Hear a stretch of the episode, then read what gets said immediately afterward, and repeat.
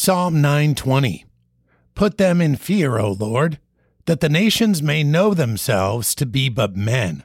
Selah. This is a fascinating verse. The fear it speaks about is a reverence that takes into account who the one being feared really is, and therefore puts the one fearing in context. Through history, powerful men have either declared themselves to be, or went about as though they were, gods.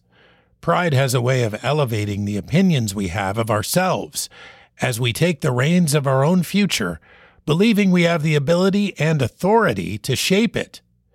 Perhaps many of the most spiritual moments of our lives have come only after the stunning realization that we have no great power within ourselves.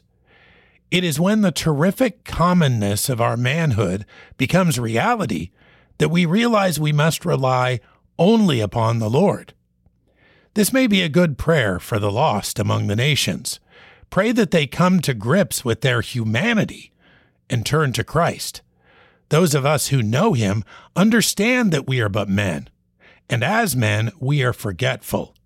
Let us then come back to the Scriptures reminding ourselves again of who we are and who He is. Psalm 920 Put them in fear, O Lord, that the nations may know themselves to be but men. Selah.